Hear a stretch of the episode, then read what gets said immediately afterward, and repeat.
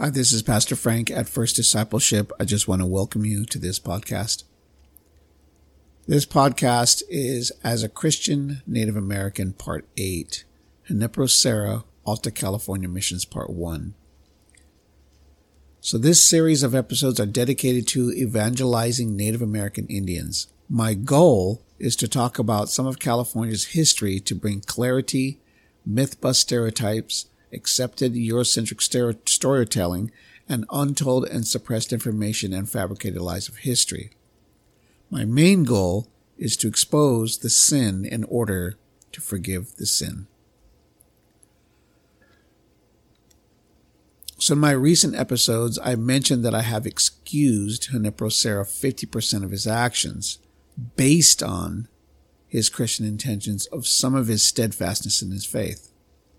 So being a pastor, I understand some of those difficulties with leading people to the Lord. Interestingly enough, I cannot find a lot of facts about Junípero Serra.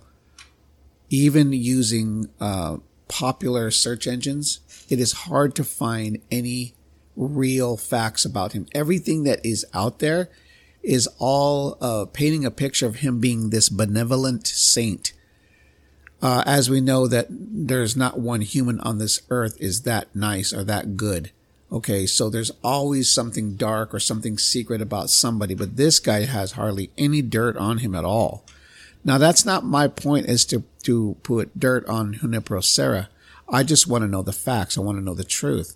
And I'm sure a lot of Native Americans that don't know a lot about this subject, okay, do have personal stories in their family that have very, very poor or representation of European Americans.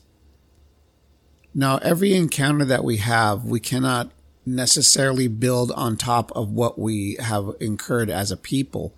I think people are a lot different they are today than they were back at that time. But yet there still is a type of collective gain on colonial legacy. So this is something that I'm not really going to get into in this podcast, but I want to do is focus on Junípero Serra. Now, like I said, there's not a lot out there on him except for this whole theme of benevolent saint. Now, we have to understand some things, and one of them is Spanish culture. The other one is Spain as a nation or as a country or a kingdom at the time that this was all going on. And bringing that type of thinking, even as, if you really compare the two of our thinking today in the United States and their thinking back then, even in that time with England as well, there are some major differences in what they believe and how they believed it, okay? So there were needs and there were, civil needs, national needs. There's all these different things, and they saw as normal or as protocol. Now, that doesn't excuse them. And the reason why I don't excuse them because of that of culture is because it's unbiblical. Okay, so this has an extremely high definition of religious overtone as far as political. Now, when you have both of them, this is why they don't mix. It's not because you can't have good politics without the Bible or without God. Jesus Christ, the Holy Spirit. It's not like you can't have good politics that come from that. What I'm saying is you can't mix them because they're completely polar opposites. So, but this is the catastrophes that happen from it. Now, Junípero Serra. So the facts still remain clear that there are two polar opposite experiences and accounts of history in the Alta California Spanish mission system. There is writing your own history, and the erasure of another. The mythologizing of a man as a benevolent saint and a brave construction worker of Spanish religious colonialism. The failure to reconfigure or redirect methods of approach. Now, how many times do the friars encounter natives? How many times throughout the history of, because Alta California and San Diego and the missions there is not the first encounter with natives. Cabrillo sailed all the way from El Salvador, okay, and how the Cortez and the Spanish had subdued the Mesoamerican Native Americans to be able to even build, launch, supply boats to even come to San Diego past Baja California. This wasn't something brand new. This was something that they have already had some experience under their belts to be able to deal with these things. Now, why didn't they redirect? Why didn't they say this approach doesn't work? Let's find something that's more conducive to the overall loving message of Jesus Christ and the church. Why didn't they reconfigure? The failure to reconfigure the approach has always angered me, has baffled me. I mean, it speaks to me as if they didn't care about the people. They were only, and it's obvious that they only cared about the acquisition of land and the natural resources that land had inside of it. So the people were in the way to be able to acquire these things in order to bring it back to the crown of Spain. This has always been a raw truth that most natives resonate with more than anything else. So let's just say, for instance, the approach was changed and their methods and their redirection was changed to a more, but what they want their Junípero to actually be, what they want him to be a legacy of benevolence. If that was the approach and it was the people and they would win the people and then they would eventually win the land, the people would gladly be put on the same level as the Spanish citizen, but they weren't. At what point were they devalued? You see, and this is where the Spanish failed to reconfigure or redirect their methods of approach. And then you have to think, as far as the victim, what are they left to think? Or does that even matter to you? Or does that even matter to anyone? Because to me, it is proved it doesn't matter to anyone. It's just coffee shop talk. It's not anything to get political over. Because you haven't really seen it. You may have seen it in the 60s. Early 70s, but that was it. Torched up like newspaper in a fireplace, and it died out as soon as it burnt up. So you don't hear much of the outcry of the of this, specifically in Alta California. So this tells me that nobody cares. The only ones that care are the ones who it happened to, which are the natives, like myself and my family and people that we know, are survivors. Is who it matters to. And in that, there's a minimizing and trivializing of Indian accounts of deadly oppression. And at the time, there was language barrier and illiteracy. So this stuff couldn't be written down. Now, what we read, now are the writings of Serra and other monks of the encounters of the Alta California Indians at the time of the mission system and what they wanted to write down. Were they being honest in the beginning? Maybe. But then if you're completely honest in your writings, even in a diary, and things go south, you have to be accountable for those things. Now, here's one of the things that this is kind of a far cry from, but this is way, down the line in history.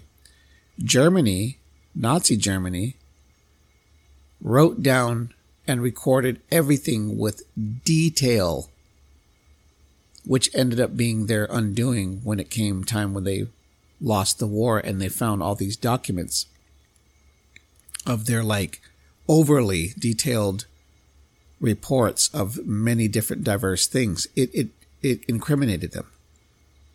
So why would you do that? Well, because they thought they would win. It's too bad that this didn't happen here in the fashion the Germans did it, but the Spanish did tell on themselves when it came to some of these writings. So now the Native American didn't have that advantage of literacy, a clear alphabet, and a clear language to be able to share their, their concerns, their political, ideas, their feelings, and such. They didn't have that. So what they were really reduced down to is, if they didn't understand and they didn't do what the Spanish friars wanted, the missionary friars wanted them to do, they were basically forced to do it by gunpoint or by corporal punishment. And so they would see the natives, the way they looked at it from their perspective, they saw like, well, this is wrong, and this is scary. This is like, I don't want my children to have that happen to them or to me or my wife. So let's just do what they want, I guess. And this won't happen to us. And so there's so much to ask when it comes to the approach and also the communication between the native Alta California Indian and the Spanish missionaries, because without that, you basically have a gross misunderstanding between both. And we want to believe that Serra was an accomplished friar because of how many missions he built and was a part of, but he didn't live all the way through. He definitely established at least 10, I believe, and there was 21 missions total all the way to Sonoma, California, which where I live, or near, and in that area. So the language barriers, the literacy of natives, it created a problem for both sides. But was it their fault? The pressure, think about why is there so much pressure on these natives being baptized and being missionized and being part of Spain's culture and being part of Spain's citizenship? Why was there such a big push? I talked about this in an earlier episode of this particular podcast, that there was a geopolitical pressure. You have the Russians coming from the north. You have the British coming from the east. You have Portugal. There's a lot of other people trying to get a piece of the pie. And so the time, they knew that the time was short, but they were trying to do it as, I guess, in their culture, the best of their ability, which if they were following the Bible, it would have taken time. Okay? It would have taken time, because I believe that the Word of God is love, and love translates into any language. The way Jesus explained love, it literally goes over the top, past language barriers, past cultural barriers. Okay, loving kindness would have, I really truly believed, if it was administered to the Alta California Indians, it would have been a different story, given enough time. But because there was so much pressure, they had to get the numbers in. I'm sure that the Crown was interested in numbers. I'm sure that the Vatican was interested in numbers. I'm sure that the papacy was interested in numbers. There was a lot of things going on here. And then maybe they would say this was enough to be able to claim this land. So there was a lot going on here. So why didn't Junípero Serra rise up against that type of, I'll call it tyranny, religious tyranny? Why didn't he rise up against his own and say, hey, look, we need, this is not how we do it. This is not how it should be done, because it's failing. I'm failing. The friars are failing. The mission system is failing. What, they couldn't see that? You could see that the natives just were not cooperating. They just did not want any part of it. And the ones that were already there, they when they ran away, they would hunt them down and bring them back. Obviously not working. So to heroize their champion with minute flaws and demonize the savage pagan Indian.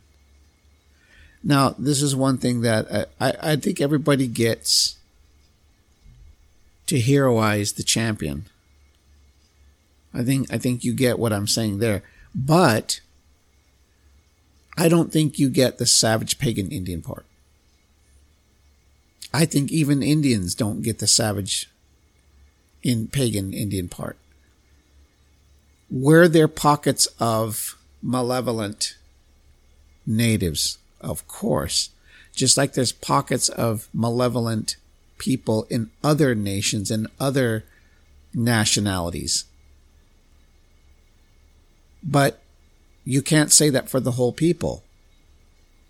It is obvious that Alta California native Indians were not warlike.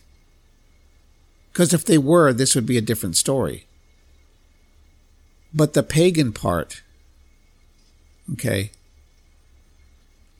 Now, if you really look up the word pagan, it basically means not Christian, not Judaism, and not Islam. So those three major religions, anything outside of that is paganism. Regardless of how the three don't agree with all of each other, the Christianity, the Judaism, and Islam, even though they don't all agree with each other, but those what define what's pagan, those three are the what is non-pagan, and everything else, including Native American worship, to what they believed in was also pagan, considered pagan. Now, I can't change that fact. That is a fact. But there are scriptures. So here's the thing. If you don't know your Bible, you don't understand what I'm saying. You're going to say, that's wrong, stepping on someone else's belief system. You're going to hear that kind of unrelated sympathy or empathy. And that's just not what's going on here. And that's not what I'm saying. What I am saying here very clearly is that by definition, Native American people worshiped God to the knowledge they had. Because they actually believed in something outside of themselves. Why I believe that is because the Bible says that God has created us with that inside of us, no matter who you are. Because if you look all over the world, before Christianity was even evangelized over the world, every single culture had some kind of a deity or a polytheism, okay, which they did their best to try to recognize God, in which what God created inside of us is to look for something more than what we are. The creation is evident, and it shows in its own self, in its own explanation, that there's something beyond who we are. Well, what did they actually see? They saw the sun, they saw the moon, they saw the stars, they saw the blue sky, they saw the ocean, they saw all of the creation. Okay? In Romans chapter 1, it talks about how man can come to the knowledge of God by creation. So that doesn't surprise me that uneducated people around the world, not just Alta California natives, but all over the world, have some sort of deity that they believe in. And what they see with their own eyes is nature. And then they also believe in the spiritual aspect of life. This is all around the globe. So I'm not sitting here saying that the Alta California Indians were evil, okay? What I am saying is that they were ignorant. Pagan doesn't mean evil. It just means ignorant.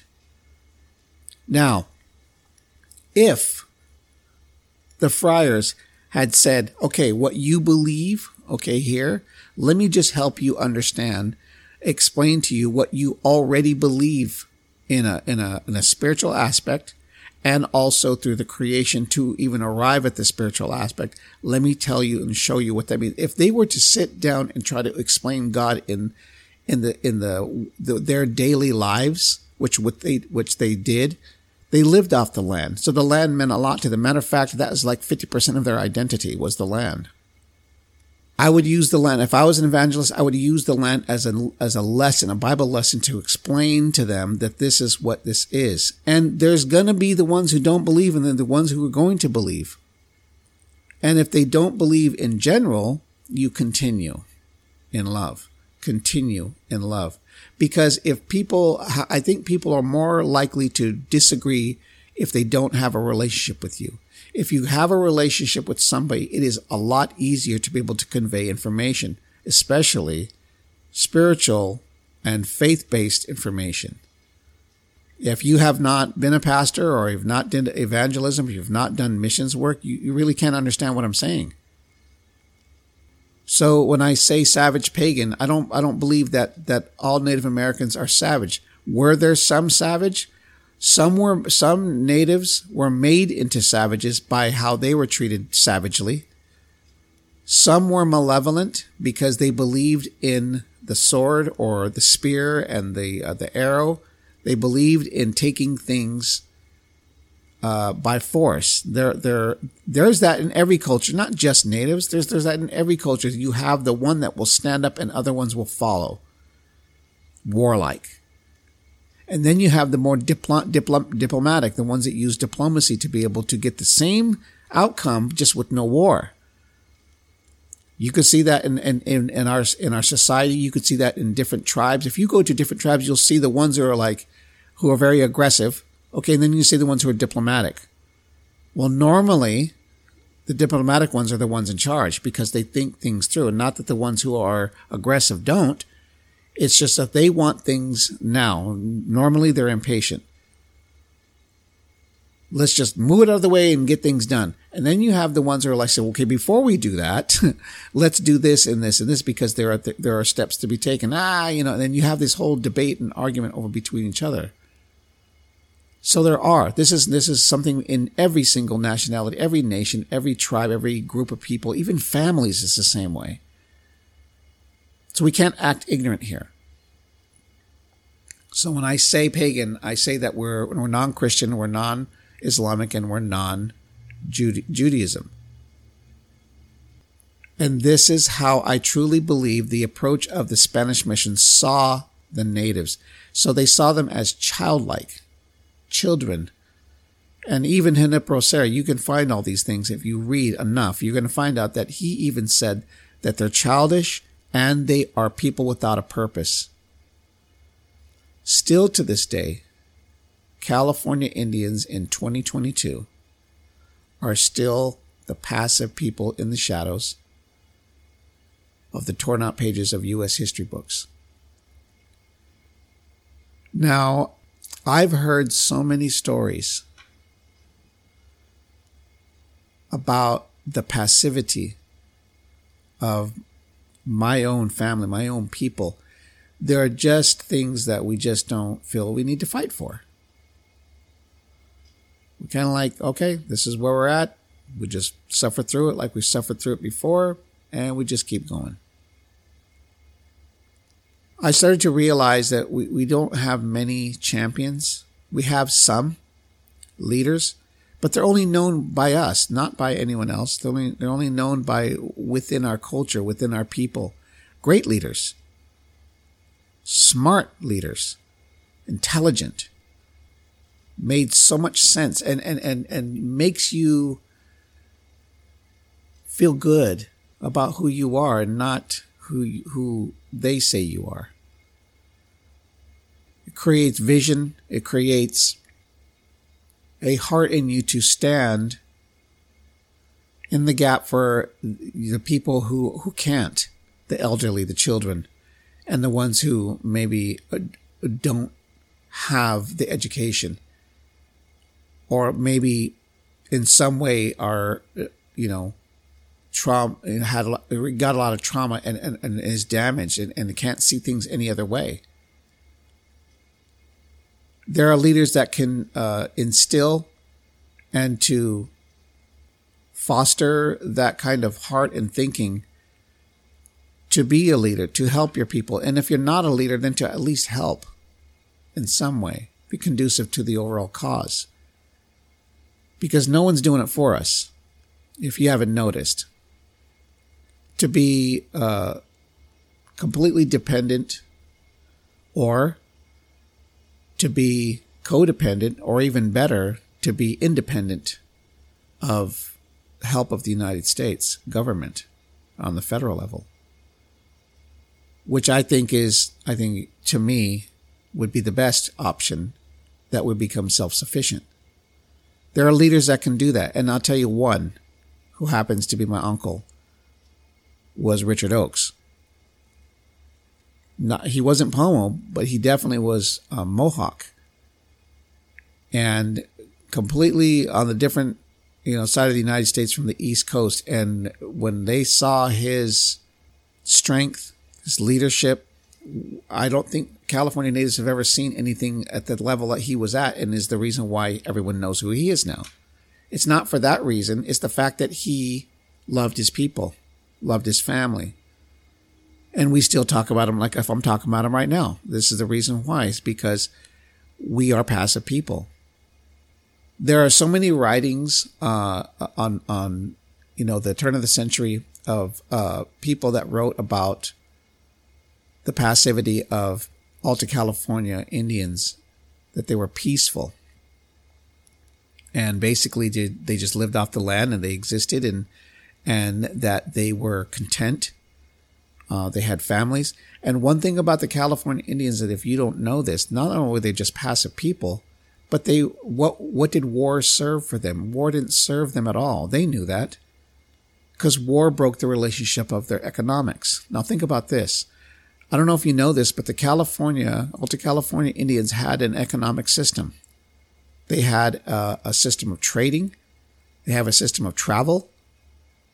And then they would trade to and from, and they knew diverse languages, because California was the most diverse in language of any native region or part of the country. California had the most. The languages were in the hundreds.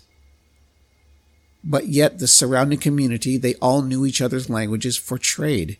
And this is how they were able to have commerce. And see, a lot of people don't know that. So they're not a people without a cause. They're just like the England had their country and their commerce and the things that they did. Portugal had theirs. Spain had theirs. California had theirs.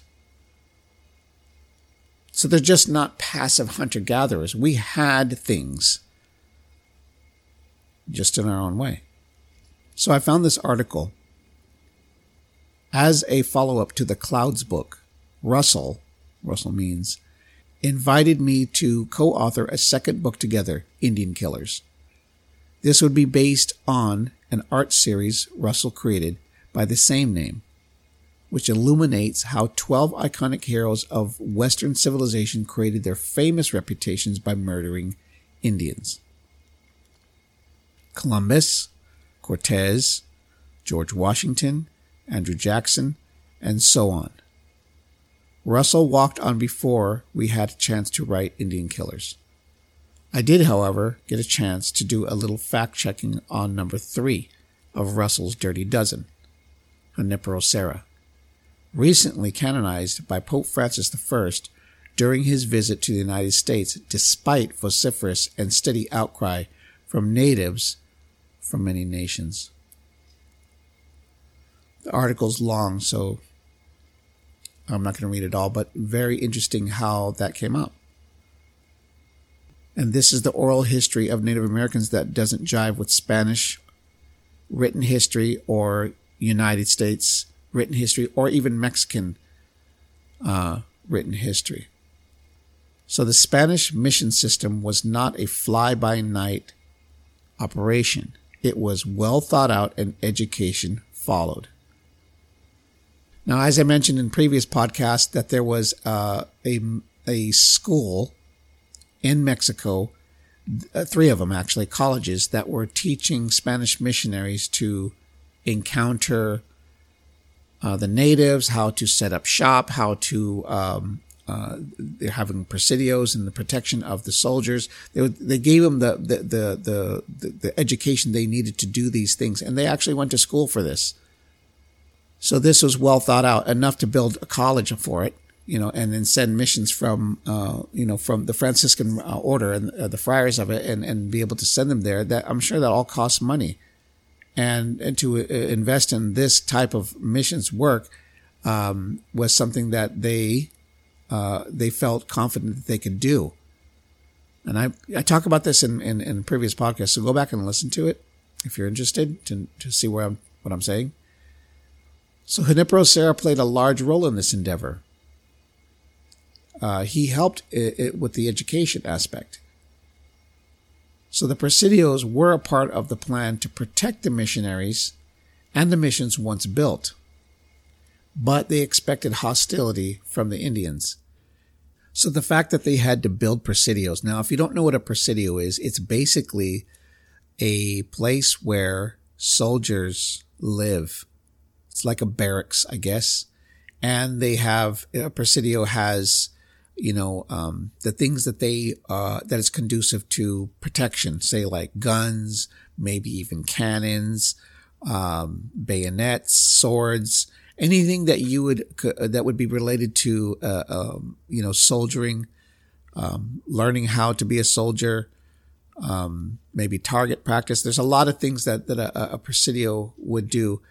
Maybe there's marches that they do. Maybe there's exercise.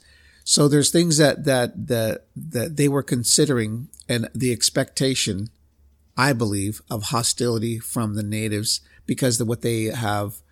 Why would they do that if they didn't have an expectation? Because if you think about it, Cabrillo sailing from El Salvador, and all the issues that they had with the Mesoamerican, Central American natives there, subduing them, and then moving on enough to be able to build and boats that are seaworthy, possibly docking, building a dock, finding fresh water, all the supplies it would take to make those journeys. They would all have to be in some kind of an operation to be able to have those supplies for that level of mission to sail.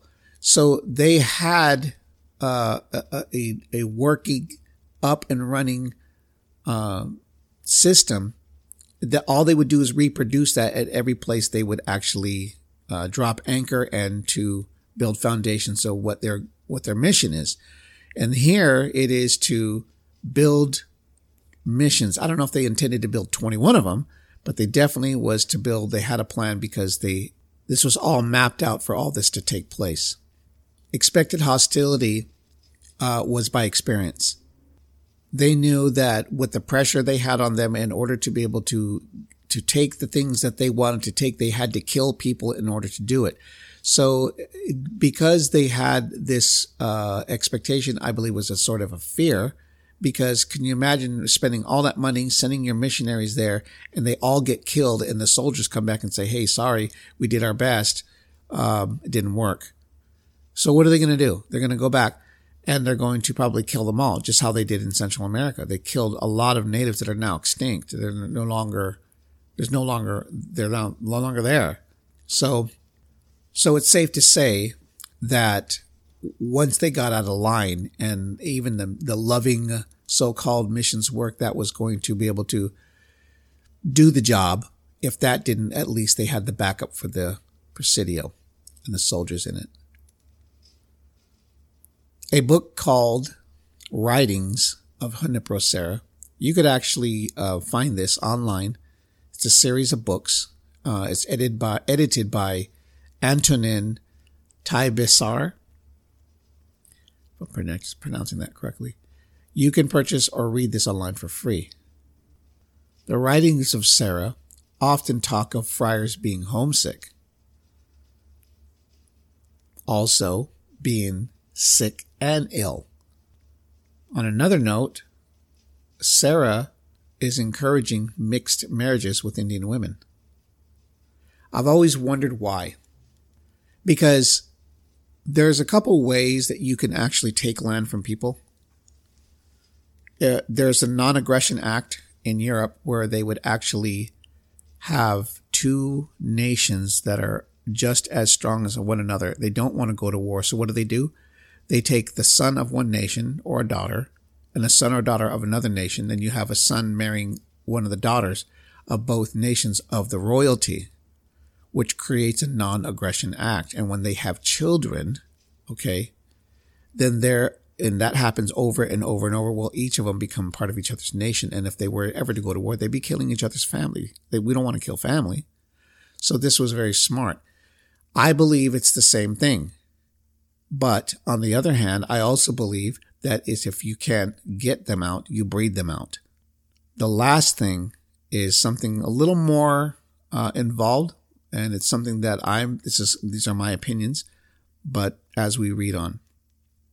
So the devastating disease that killed the Indians weakened them for future unforeseen oppression.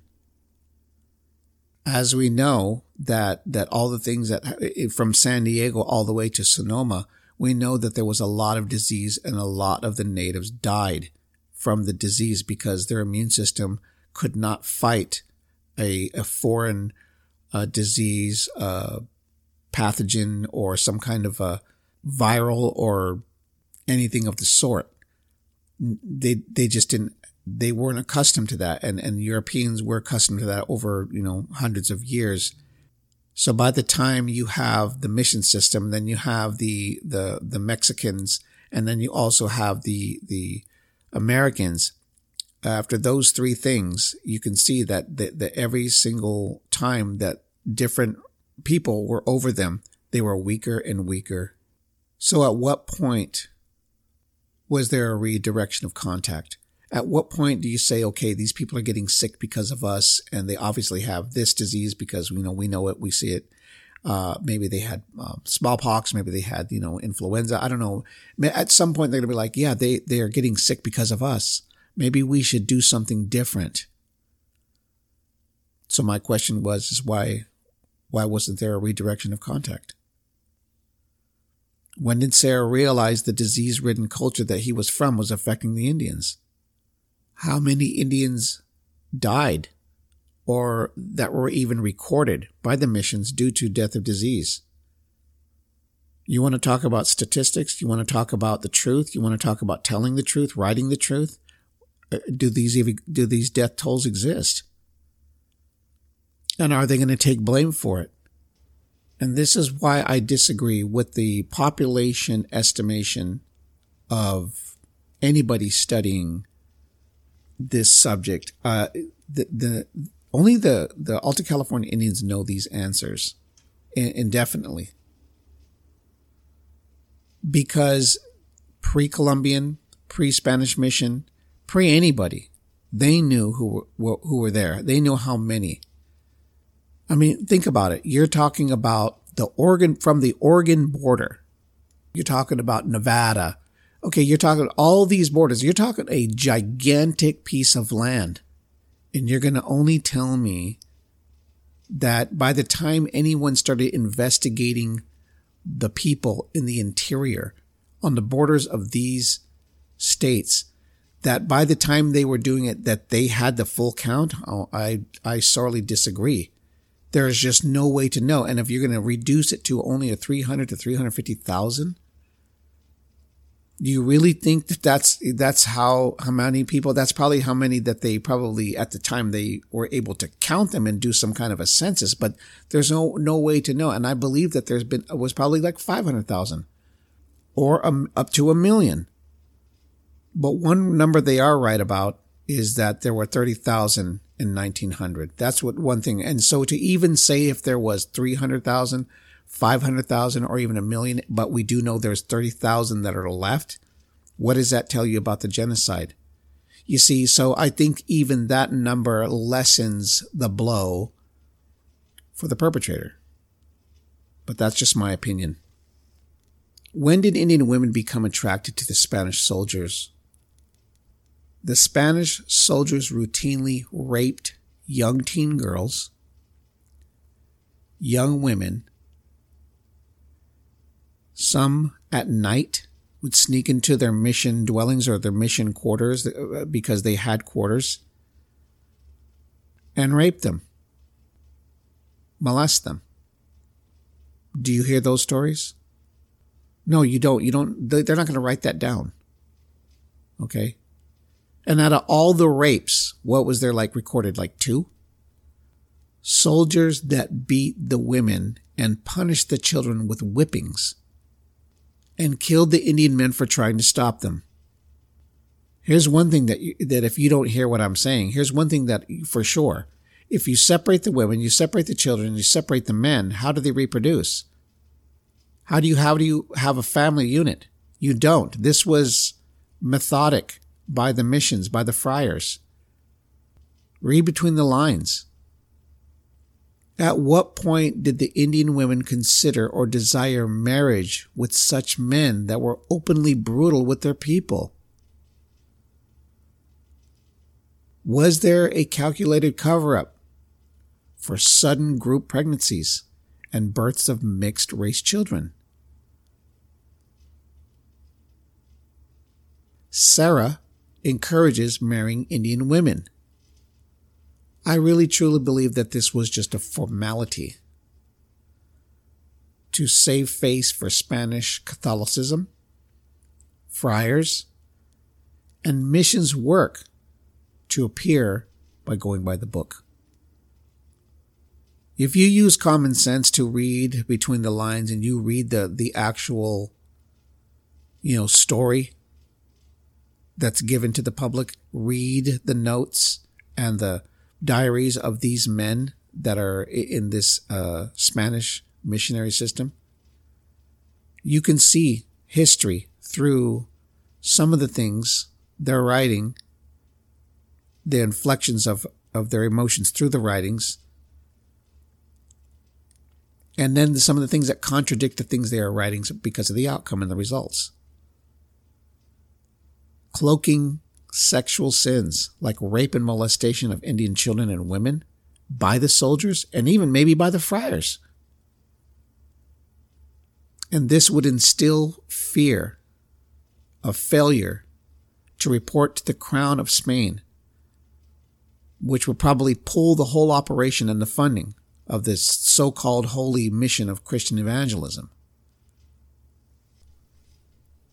The redefining of terms and justifying the beatings, whippings, and the psychological trauma of the baptized Indian mission community. Whether you know this or not, any native or Alta California Indian that was baptized, okay, were automatically, if you even want to say it this way, were basically automatically, if not maybe defined as property of the missions, but definitely redefined as a servant. But by the way they treated them, it might as well have been property of the missions and the friars. And they would basically be subject to what the friars wanted them to do. And culturally, Spain, they were maybe at the time it was okay to do the things that they did, but as we see here and now, just even reading the Bible, you could see that this is completely not only morally wrong, but it was completely against what we know that is in Scripture. But they were still doing it. I mean, it almost seems like they don't know what they're talking about or and to interpret Scripture in love, or they do and they just are ignoring it for the purposes of numbers and colonialism. Do we really truly believe that the Alta California Indians really knew that once they were baptized by the Spanish missions means that they are now subject and servants for life to the order of the Franciscan friars and missions? Do you really believe that they understood that? I mean, if you didn't understand that, would you, and then finding out later that it's something else, you'd be like, what did I just sign up for? You know it'd be wrong. I'm telling you right here and now, it was wrong. They did not understand. If anybody with their right senses, and the Native Americans were, because if they could have what they had, trade, an economic system, language system, communications, trading, there's no way that anybody can do that and can survive in California for over 1,000+ years without anybody helping them, and they're just there doing what they normally do, creating a society, no matter what we think of that society, creating a society that they would say, yeah, I want to belong to a missions where I have no freedom and I have to be subject to these men, foreign men with their foreign ideas and their foreign religion. That's what I want to sign up for. I could tell you right here and now they did not know. And if they did know, they would know somewhat, you know, in a very limited way, not in a full understanding way. Now, mind you, Indian women were the only women in Alta California at the time. The soldiers were being paid to be there. They weren't friars of the faith. The soldiers may have confessed Christianity as their personal religion or faith, but were so far from being obedient to Scripture and being like Jesus.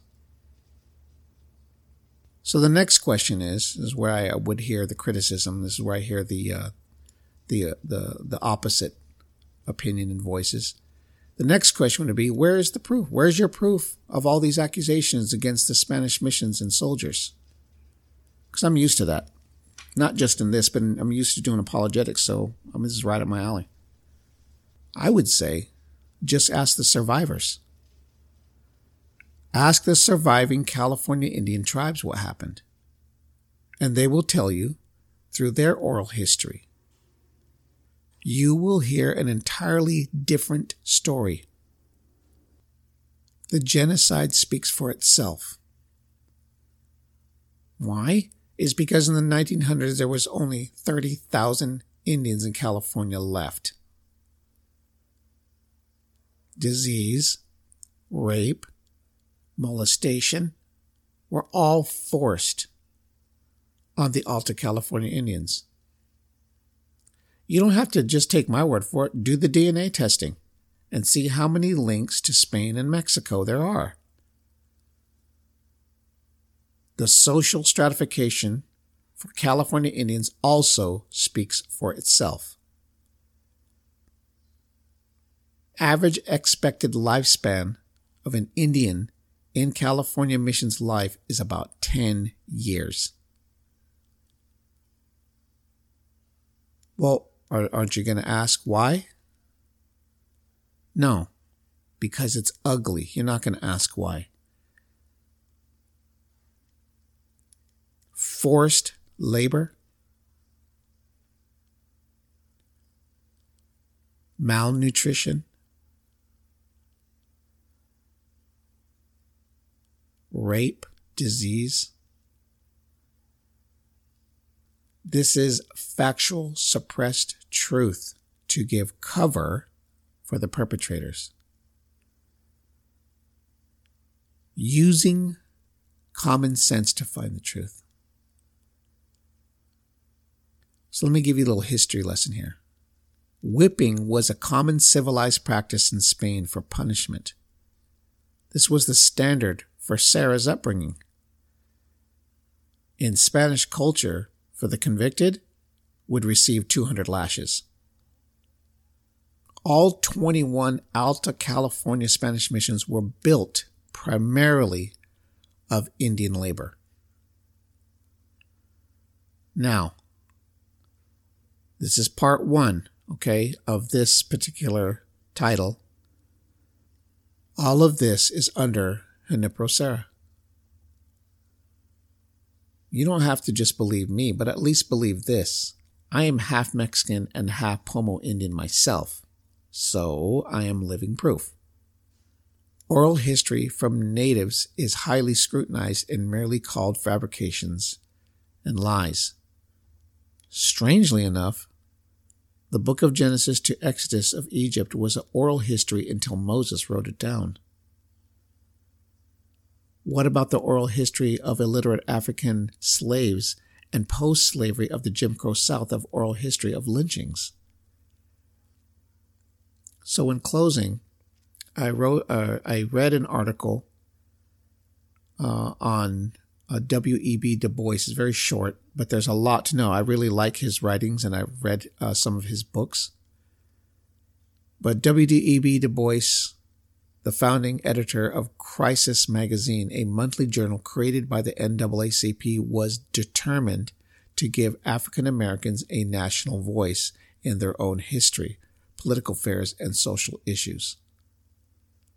Go look that up. If you see, they started recording lynchings. Every time there was a lynching, they would. I think the way I read it, I believe they would hang out a flag or hang out some kind of a streamer to signify there was another lynching that was reported. And this went on and on and on. I believe there's up to about 4,000. I think it read 4,000 to 5,000 lynchings in a certain period of time of the Jim Crow South. You want to talk about justice? On oral history, I'm not painting anybody anyway. These are facts. I have my opinions, which are based on these facts, that are based on two sides of the story. Call it what you want. Call me what you want. Justice can never be administered if this kind of suppression exists. Healing and forgiveness are put on standby as well. This is Pastor Frank at First Discipleship. Amen.